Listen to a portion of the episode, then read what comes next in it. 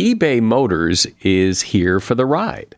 With some elbow grease, fresh installs, and a whole lot of love, you transformed 100,000 miles and a body full of rust into a drive that's all your own. Brake kits, LED headlights, whatever you need, eBay Motors has it. And with eBay Guaranteed Fit, it's guaranteed to fit your ride the first time, every time, or your money back. Plus, at these prices, you're burning rubber, not cash. Keep your ride or die alive at ebaymotors.com.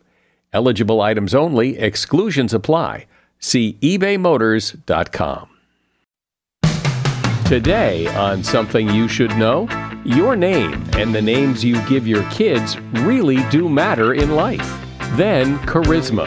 What is it people do exactly to appear charismatic?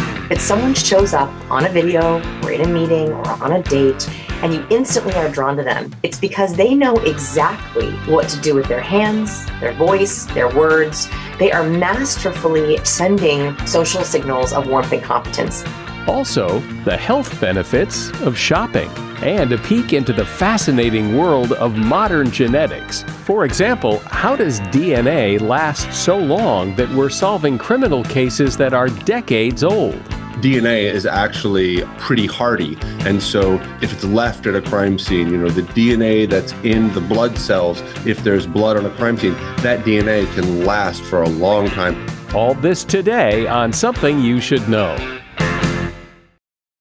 If you ask any manager, I bet you they can tell you some hiring horror story because hiring is hard. That's why if you're hiring, you need Indeed. Indeed is your matching and hiring platform with over 350 million global monthly visitors, according to Indeed data, and a matching engine that helps you find quality candidates fast.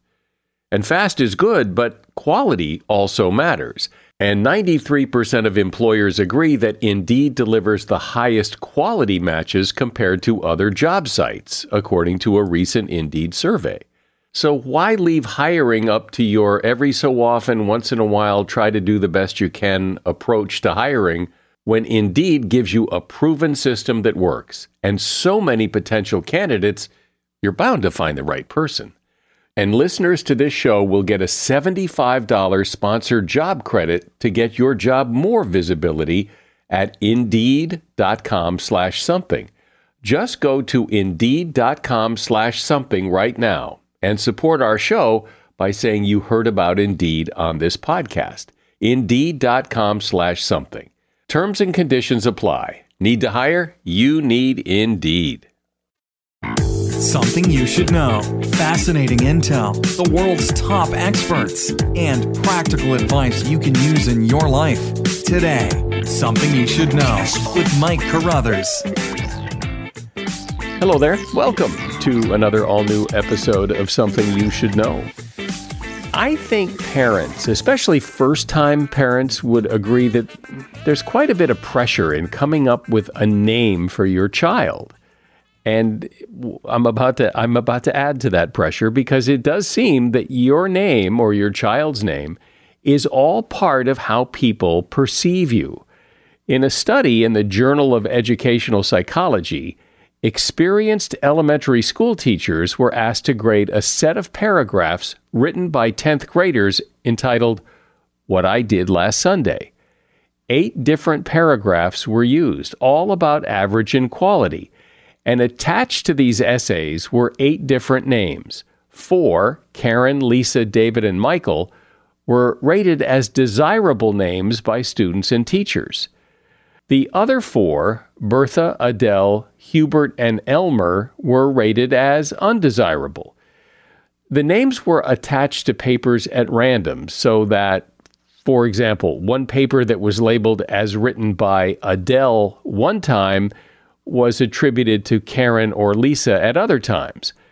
Now, although the teachers were given identical papers with only the names being different, they gave significantly higher grades to the papers written by students with desirable names.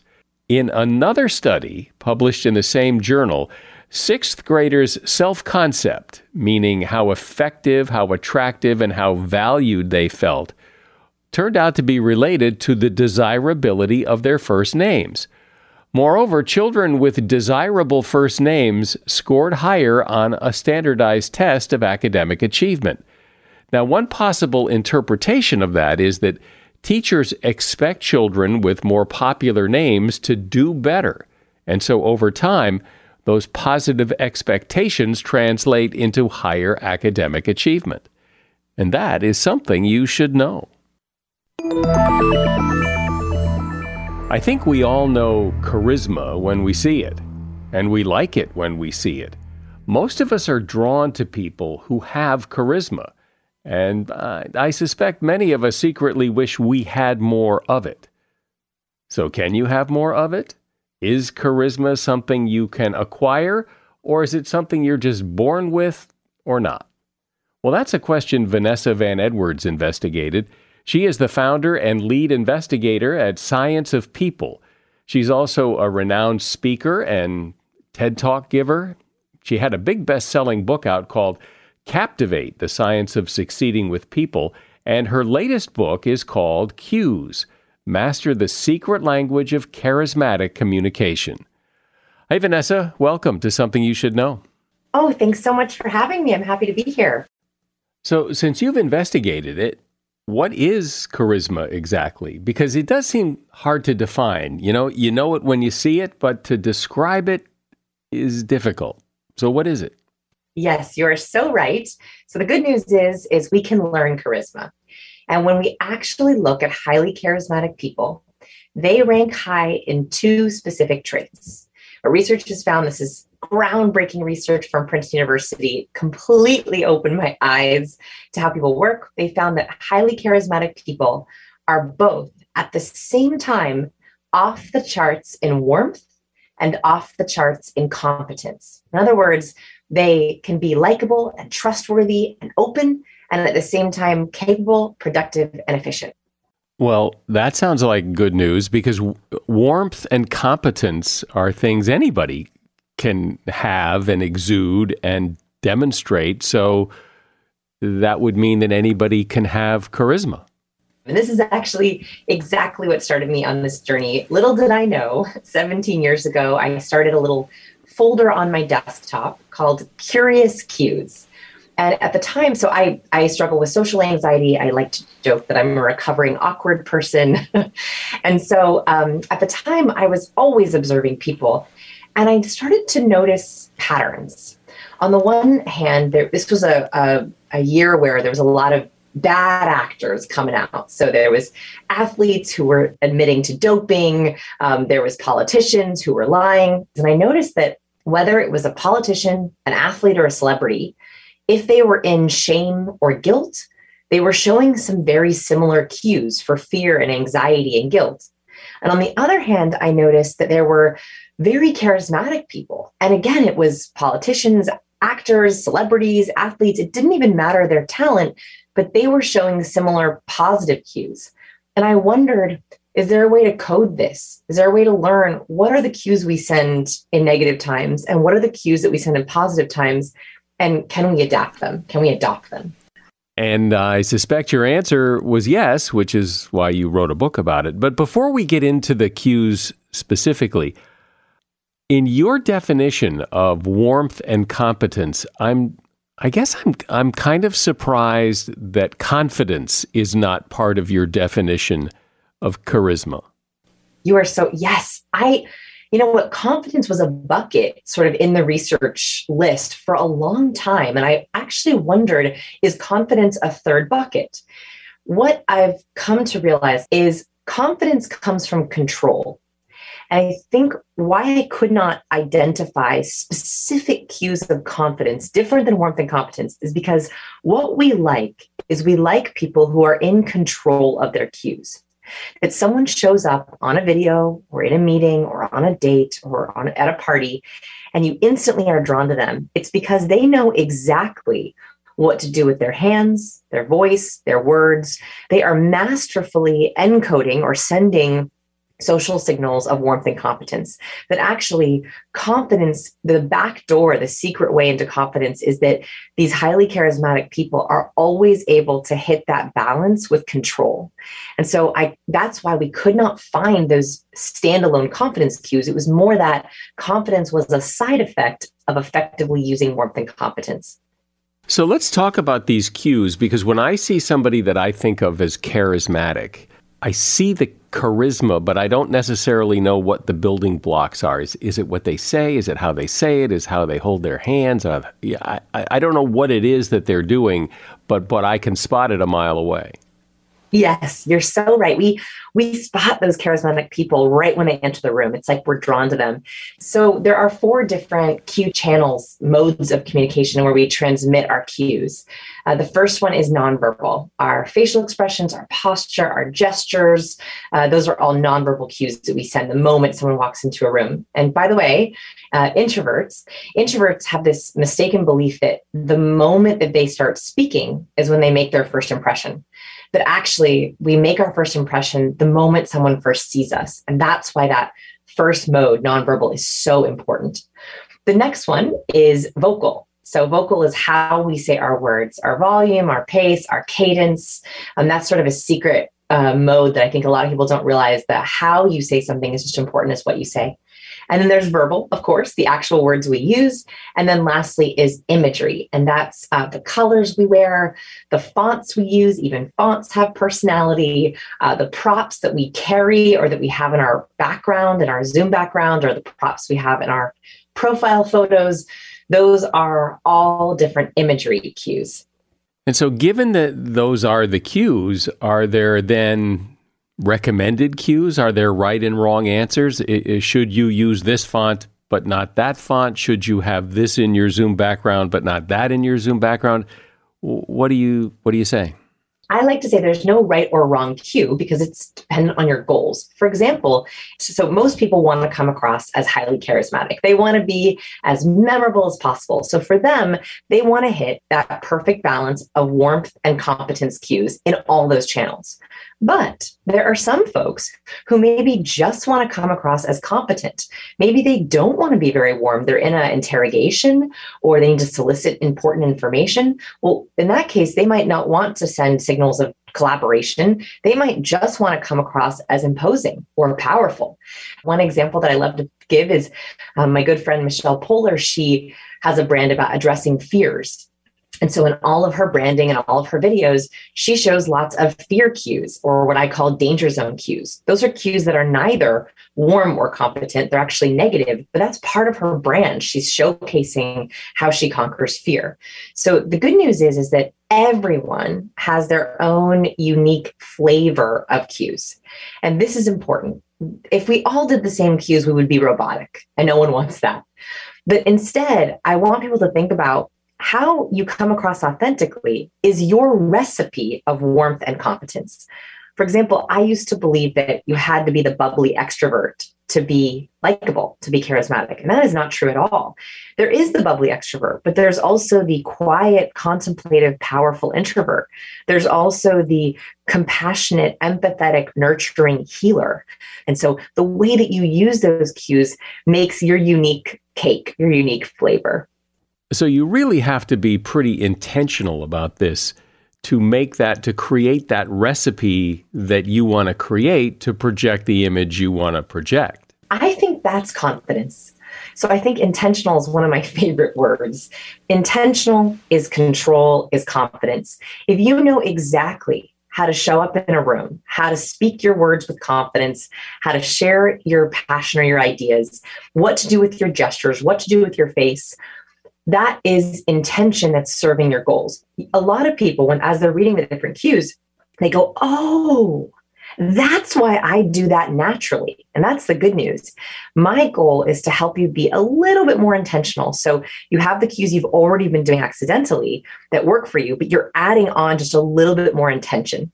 Talk about gestures. I think they're so important. I mean, people use them all the time. They use them even when they're on the phone and nobody can see them.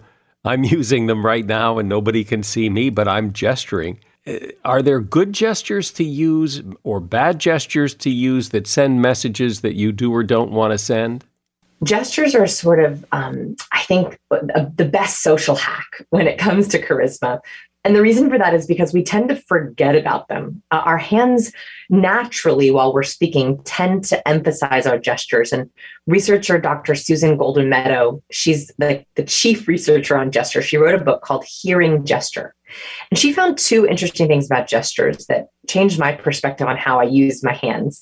One is that when you use gestures along with your words. So you match your words and your gestures. So your gestures emphasize your points. So if you say, I have three ideas, you hold up three fingers. If you say you have a big idea, you hold it like it's beach ball big. If you have a small idea, you hold it like it's a little tiny pea pinch small. Those gestures help lower your listener's cognitive load. So it's a gift to your listeners when you can demonstrate or emphasize your words with your gestures. I like to think of it like a highlighter. The second thing that she found is that gestures help speakers be more competent. So if I were to ask you to tell me an embarrassing story while you sit on your hands, you would have a harder time recalling and transmitting that story. And that's because our gestures are almost like a, a lubricant for our own thinking. And also, that adds a little bit of dynamism to my voice. Even adding gestures that you can't see adds a kind of uh, dimension to my vocal power. It changes our those vocal cues. Charisma is the topic on the table, and my guest is Vanessa Van Edwards. She is author of the book Cues Master the Secret Language of Charismatic Communication. Hey, a shout out to Claritin for supporting this episode and providing us with samples. You see, I'm what you call a seasonal allergy sufferer. Stuffy nose, watery eyes. If you have seasonal allergies, you know what I'm talking about. I don't sleep as well because I'm all stuffed up. Food doesn't taste as good. Luckily, though, for those of us who live with the symptoms of allergies, we can live Claritin Clear with Claritin D. Now, I know people with allergies who just you know, they just live with it. And well, that's a strategy. But why? If there's relief, why not try it? Claritin D is designed for serious allergy sufferers. Claritin D has two powerful ingredients in just one pill that relieve your allergy symptoms and decongest your nose so you can breathe better. Everyone in my house who has allergies takes Claritin D. Ready to live as if you don't have allergies? It's time to live Claritin Clear. Fast and powerful relief is just a quick trip away. Find Claritin D at the pharmacy counter. Ask for Claritin D at your local pharmacy counter. You don't even need a prescription. Go to Claritin.com right now for a discount so you can live Claritin Clear. Use as directed. This episode is brought to you by Visit Williamsburg. In Williamsburg, Virginia, there's never too much of a good thing. Whether you're a foodie, a golfer, a history buff, a shopaholic, an outdoor enthusiast, or a thrill seeker, you'll find what you came for here and more. So ask yourself, what is it you want? Discover Williamsburg and plan your trip at visitwilliamsburg.com. So, Vanessa, I understand that everybody has their own recipe, but very often we don't know exactly you know what situation we're about to walk into what what we but we do know we want to look strong we want to look powerful we want to look charismatic is there a basic recipe for walking in a room and looking and appearing charismatic regardless of who you are or the situation the way that when we studied highly charismatic people we did find common recipes if you will there are six charismatic cues. There are five warmth cues and five big competence cues that those uh, uh, those cues sort of make the basis or the favorite cues, if you will. So, um, you know, for example, one is how much space you take up. So, this is a really basic cue across genders and cultures and races. Uh, University from a research, University of British Columbia researchers they found that athletes across cultures make the same body language gestures when they win a race. Versus when they lose a race. So winners typically take up more space. They tilt their head up towards the sky. They open up their arms. They usually have lots of space. They're claiming their space. Whereas losers, losing athletes in defeat or shame, take up as little space as possible. They roll in their shoulders. They tuck their chin into their chest. They clench their fists. They make a pained expression. So when we first see someone, we are very quickly looking for winners now, of course, this is completely subconscious. And that's a really important thing to note because these days, most people are accidentally making their first impression in defeat posture every single time you check your phone when you're in a waiting room, when you're walking into a restaurant, when you're walking into a room, when you're waiting to greet someone, you are accidentally in the defeat posture. Your chin is tucked to your chest, your arms are tightly pressed to your sides, you're hunched over. Sometimes you're making a pained expression if you're concentrating on your emails. That is your first impression. Before you even hop up and shake their hands, you just made that first impression of looking more like a losing athlete. So, what I want people to think about is one of the easiest ways to up your power factor, this is a competence cue, is to make sure, especially in those first few seconds when you hop on Zoom or you walk into a room, you are claiming space. Now, I don't want you to walk into every room like Rocky right? Like that would be a little bit too much, a little bit socially aggressive. But I do want you to create space between your arms and your torso. I love chairs that have armrests for that reason. We tend to not tuck in when we have armrests, our arms are a little bit broader. I want you to also maximize the space between your shoulder and your earlobe weird weird measurements i know but that that measurement right there indicates are you protecting are you tucking are you hunched over? Are you rolling your shoulders up in anxiety? The more space you can create right there, the more you're signaling to people, I feel relaxed, I feel calm, I feel confident. Let's talk about eye contact because very often in discussions about making a good impression or or being influential or charismatic that eye contact is really important. So what do you think? I would actually say yes, eye contact is great, but there is too much of a good thing. The sweet spot, and this is just for Western cultures. So, Western cultures typically, the right amount of eye contact is about 60 to 70% of the time. So, it's not 100%. And that means that in regular conversation, we know as humans that we have to look away sometimes. We look down at our plate or our drink, we check out a sound across the room. And if we're thinking deeply, we typically look away. So if I were to ask you to, for example, solve a math problem, so if I were to say, what's 10 times 10 plus 12 minus 3? If we were talking, you would probably look away to think, what is 10 plus 10? And that is because when we're deeply thinking, we don't want to socially engage. We're trying to critically think. And so in really good conversations, you have this beautiful dance of making eye contact while you're listening and then deeply thinking and then making great eye contact way thinking and deep listening. And that has to do with uh, the chemical oxytocin. So, oxytocin, simplified for our process, it's a very complicated chemical in our body, but it's the chemical connection. And we make it when we're making good eye contact. And that's why it's so important is it actually creates a chemical reaction for both people in the conversation. You've mentioned a couple of times that everybody has their own flavor, their own recipe for charisma. But when I think of somebody who's charismatic, I I have an image of you know somebody who's very put together, who looks very sharp, very well dressed. There is a charisma, char- charismatic image I have in my head, and it. So, what are some other? What's another example of charisma that isn't that? I think of someone like uh, Johnny Depp. Right, Johnny Depp is kind of disheveled on purpose you know he has uh you know even like what's his character in um pirates of the caribbean jack sparrow has smudgy yeah jack sparrow and he has smudgy eyeliner and his hair is all over the place and he's sort of sloppy and we love him for it so that's part of his flavor of charisma that he sort of just owns the messiness so i think that's kind of exciting right that's kind of a good thing is you know that for you you appreciate the imagery cues of being put together the hair, every hair in place, the colors are purposeful, the shoes are shined. Some other people might find the opposite. They might think of purposeful dishevelment or not even caring and going out anyway because uh, their inner charisma shines through might be their flavor of charisma. I think that's kind of interesting. occasionally I've noticed, maybe you've noticed this too, where you meet someone and upon first meeting them, they they seem to have that charisma. They look the part.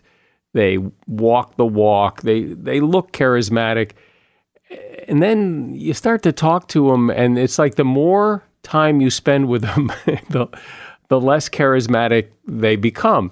And maybe it's because I'm a podcaster and I notice things like this, but but people who appear very competent, and and I'm not talking about you because you don't do this at all, but they, they'll start to talk and they'll um and ah, and there'll be these pauses, and they they don't seem to really put their thoughts together well, and and it's like it's like the charisma just drains right out of them. Yes, yes, you are so right. And by the way, thank you for saying it's not me because I've had to work on that. Um, I use an app called Ummo, uh, and it counts your ums, your ahs, your nos, your so's, your ooh, yeah, the lights. It counts those. And I've worked for years to actually try to eradicate those from my speech because it's absolutely a single signal of incompetence and verbal fillers of uh mm, that's a vocal filler and then you know so like those are verbal fillers. And it's absolutely true that when we're buying time or we're afraid to pause, and that comes from a lack of confidence, we add those verbal fillers. And the problem is, when do we use them the most? In our most important presentations, interviews, and interactions. And so, this is a curse of being human that we can be super charismatic, never use a verbal filler when we're practicing in front of our mirror. And then this was me. Uh, before I uh, got my TED Talk, I practiced my TED Talk over and over and over again in the mirror to make sure that I eradicated those roll fills. So the moment you hit the stage, that's when your anxiety goes up. You get adrenaline, you get cortisol, and then they come back. So I very much appreciate it. The good news is for anyone who's listening, you can, can, can eradicate it. I highly recommend the MO app. It's a great way to untrain yourself so, understanding that there are a lot of elements to charisma, what's the advice, the general advice, though, that if I or anybody else wants to walk into a room, any room, and appear charismatic, what are like the first three things I should do? Right. Okay. So first is space, right? So making sure that you're claiming your space. Your shoulders are back, uh, your your arms are loose, your head is up and angled out. Okay. So that's the first space. Second is you want to give a gesture, a very specific gesture, which is an acknowledgement gesture. So we love hand gestures. So specifically in the first 10 seconds, is there a greeting gesture you can do? An open palm gesture is great. So whenever I hop on video, I give a nice um, little wave. Whenever I walk into a room, I gesture to my friends. When my friend or, or colleague or team member walks in a room, I greet them with my hand and beckon them over. My goodness, we love an open palm gesture. So I use them as much as possible. I use them when I'm speaking, when I'm greeting in my first impression. So space, purposeful gestures.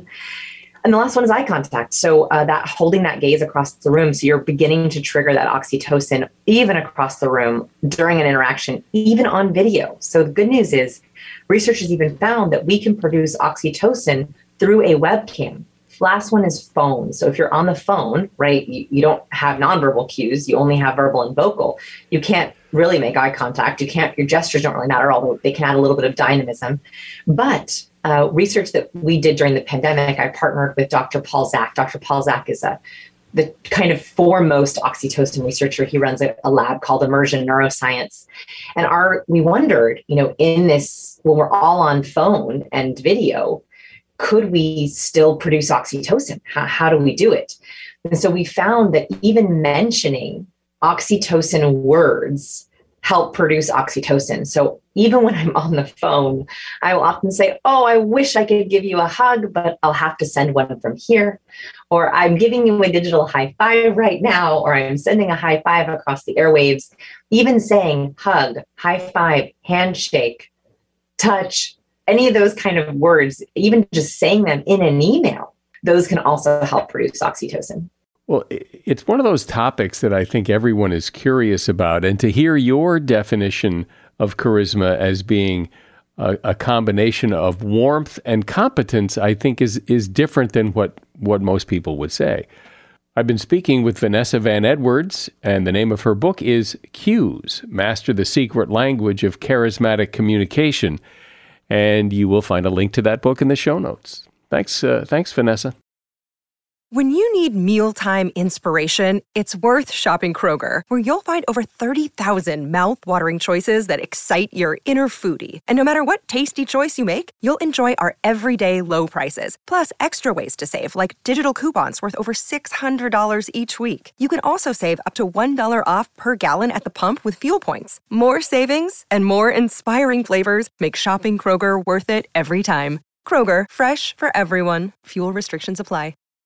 As a listener to something you should know, I can only assume that you are someone who likes to learn about new and interesting things and bring more knowledge to work for you in your everyday life.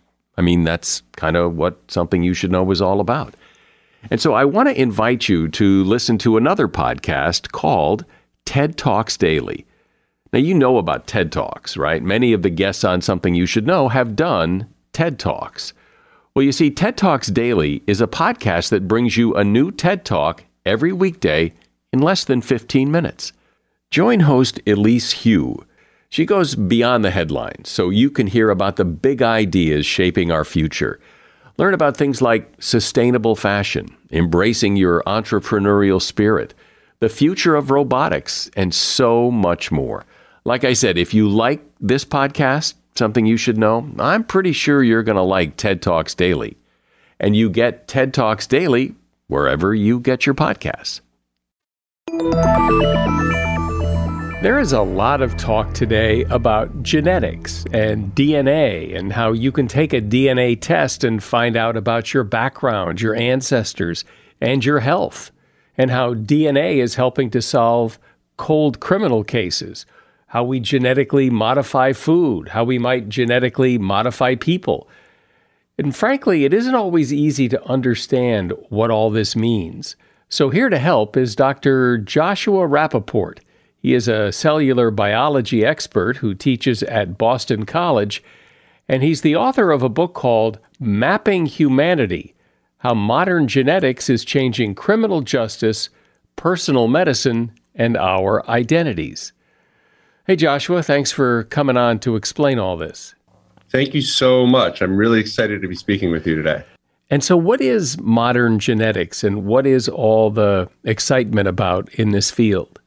The main point when we're talking about genetics is, you know, we hear a lot about nature versus nurture, right? So, so nurture would be basically your environment, anything that happens to you as you develop, things that shape who we are and the nature would be the genetics. It would be the the genes that you have the dna that you have in your body which you inherit from your parents and what that impacts on your uh, development and who you are and the differences between people you know? So something like eye color, for example, is you know primarily a genetic thing, whereas things like height and weight will have a genetic component and an, an, environmental component, so nature and nurture at play. And when we talk about the real revolution in modern genetics, it's really in the past few decades our ability to quickly and cheaply and easily figure out those uh, genetic differences between people. Um, so, what makes one person's genetics different from another person's genetics. And in addition to the sort of technology, there's also the computer programs and the algorithms and things that are used to, to look at that and make predictions and increase our understanding. One of the things we hear about genetics and DNA is is that it's helping to solve criminal cases. So how does that work? This molecule, this DNA, this deoxyribonucleic acid, is basically a long string. We call it in science, we call it a polymer. And it's a long string of different uh, pieces. And those pieces, the sequence of that DNA, is different between one person or another. Now, because we're all human, the vast majority is going to be the same. Like greater than 99% of every human's DNA is the same as every other human's. But it's those differences that make an individual. And we have ways of identifying those differences and being able to use that as a sort of fingerprint to identify one individual relative to another. And also, it can be used to identify one individual as a member of a family because um, uh, those differences will be similar between people who are related. And so that's how they're able to f- find you know the killer in this old cold case because the DNA doesn't go away. It doesn't disappear if there uh, it, what if there's enough of it? Yeah that's that's actually a really great point. So some of the molecules of life are very ephemeral and are very sensitive to heat or light or humidity or whatever. But DNA is actually um, pretty hardy. And so it will if it's if it's left at a crime scene you know the dna that's in the blood cells if there's blood on a crime scene that dna can last for a long time. I mean you know you think back to um, um, Jurassic Park, right, where they were extracting DNA from uh, in prehistoric insects that were in amber. Now that's a little fantastical. It's a science fiction book and movie, but you know the the fundamental assumption there that DNA can last for a long, long time uh, is actually pretty accurate. So, what is it that science that you can look at somebody's DNA and say that they're predisposed to get some illness? How does that work? There's kind of this spectrum. And to put it simply, basically, there are some very, very rare genetic diseases where if you inherit this certain uh, mutant gene or a combination of mutant genes, you will almost definitely develop that disease. Now, that is thankfully very rare. What's obviously a lot more common are things like heart disease, diabetes, you know, things like that. And these are very complex and they involve lots of different genes and very subtle effects. So it's really this spectrum. So we have ways of looking specifically for individual mutations uh, for these really uh, uh, deadly uh, rare diseases. And then we also have ways of looking more broadly at these more subtle uh, differences, which any individual one of them won't definitely cause a disease. But if you accumulate enough of them, and especially again, going back to nature and nurture, if you have a certain type of lifestyle, you might be more likely to develop one of these complex diseases.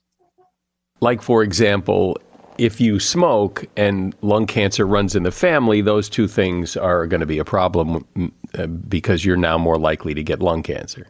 Exactly. So, so for example, there are some um, genetics that are more likely to uh, have, um, you know, heart disease, and maybe if you eat really, really well and you exercise a lot, that'll be helpful in staving that off but that doesn't mean that if you don't have those risk factors that you can you know eat cheeseburgers and milkshakes three times a day and not also develop heart disease or or, or whatever. And you know it's sort of like um, you know if you if you wear a seatbelt and you're in a, a, car accident you you might be protected. But if you don't wear a seatbelt and you're not in a car accident that doesn't mean that wasn't a risky thing to do.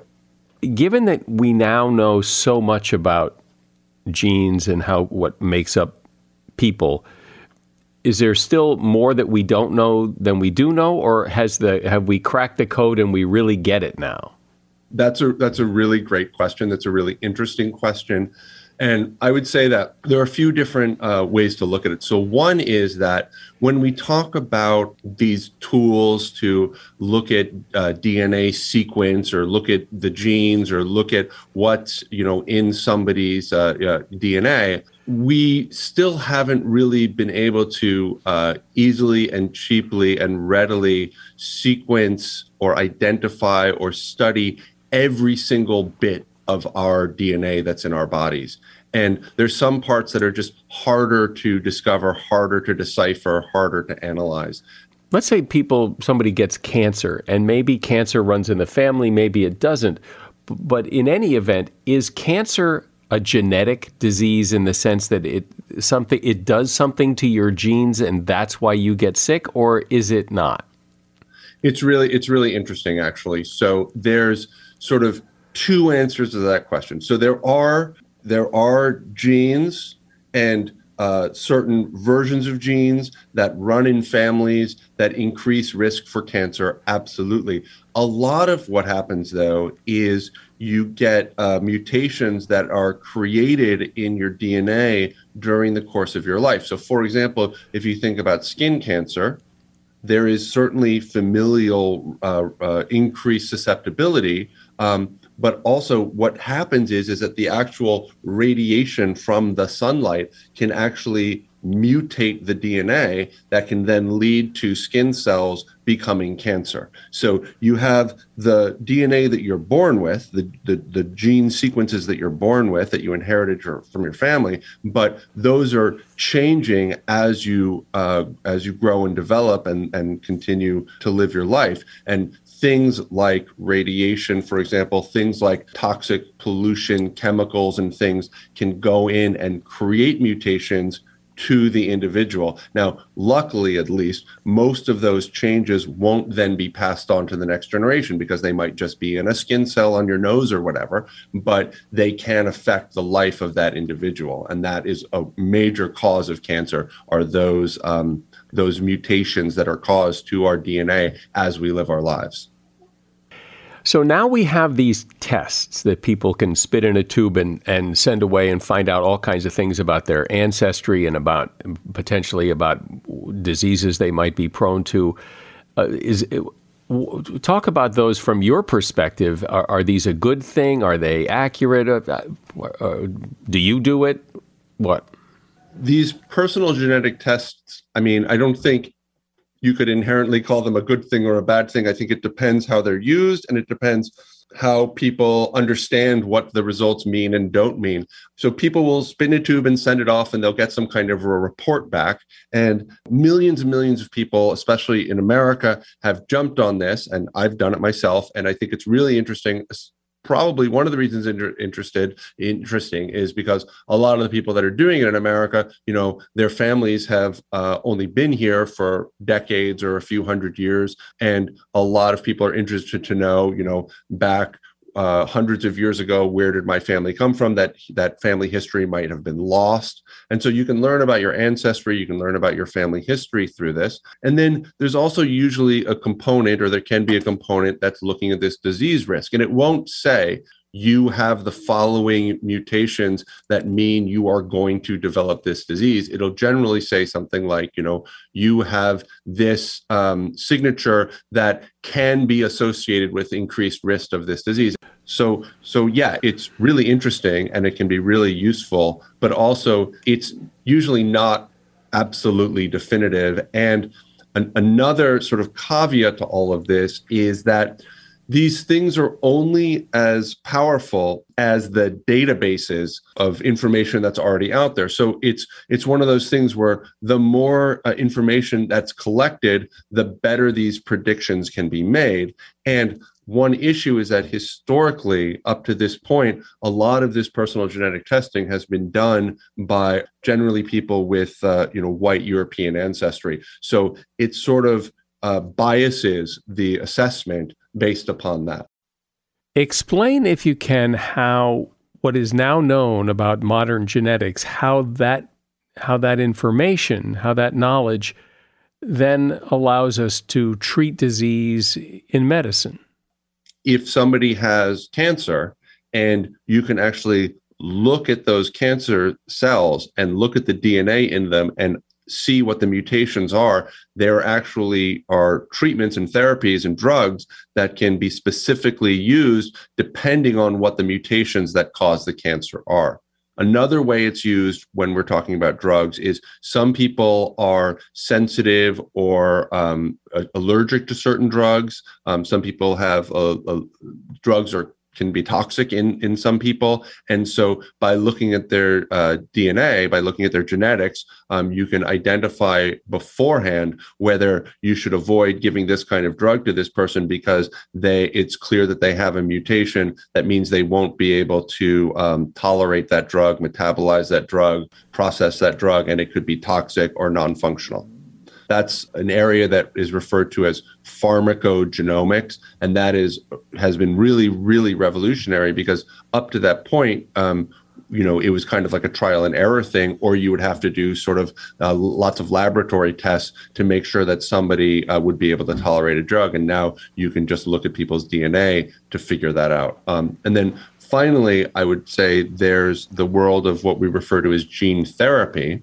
And that's where you can actually make changes to people's DNA. Um, in order to cure a disease. And uh, this is something that's still primarily in the experimental or developmental or clinical trial type of, of, of phase. Is it a case of being able to identify, well, you have a mutant gene here, so we're just going to go in and take take it out or demutanify it or whatever, whatever you would do, and then that'll fix the problem. Yeah, that, it could be exactly that simple. I mean, there are cases of blindness that are genetic. And there are ways of introducing the, the correct gene into the eye or otherwise removing the gene that the mutant gene that's causing the blindness and they can literally make the the blind regain sight however you know the price tag on those types of things are like literally like a million dollars per eye so th- this may be a stupid question but when we talk about genes and going in and fixing genes, well, where are the genes? Like, I like, okay, I have blue eyes, so I must have a gene for blue eyes. Where is it? If you wanted to go get it, where do you go to get it? Every cell has a structure in it called the nucleus. And in the nucleus is where the vast majority of our DNA, our genes, reside. So if the genes are books, the nucleus is the library. Okay. And the the the magic and what really fascinates me actually is every cell has the same genes in it. But a brain cell, a nerve cell is very different than a muscle cell is very different than a skin cell. So if they all have the same genes, how are each of these cells so different? And that's because, you know, it would sort of be like if you have the same sheet music for everybody in the in the chorus, but the basses are singing the bass and the altos are singing the alto. So it's the same piece of music, but the different parts of the chorus are singing different parts differently. Talk about how genetics is used to modify food and, and also maybe why people object to that. And people don't like the idea in many cases of genetically modified food. So, what is that all about?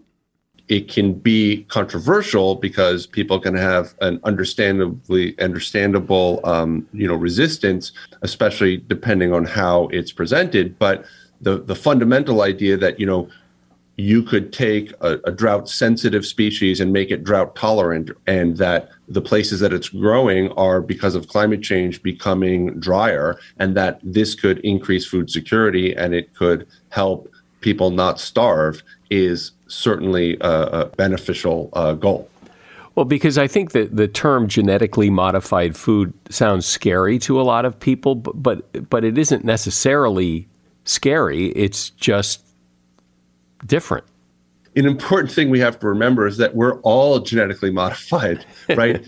Evolution is constantly making mutations and changing things. And, you know, at some level, if it was done in a lab in a year or if it was done in the fields in 10 years, you know, sort of what's the difference? I mean, when we eat corn, it bears very little resemblance to the last wild um, occurring thing that looked like corn, right? Like humans have been um, changing the genetics of corn for thousands of years. And the examples of that, you know, throughout our food system um, can be seen. So if we can do that faster, if we can do it more efficiently, if we can, with the ultimate goal of feeding more people, um, why, you know, I don't see that as an inherently negative thing.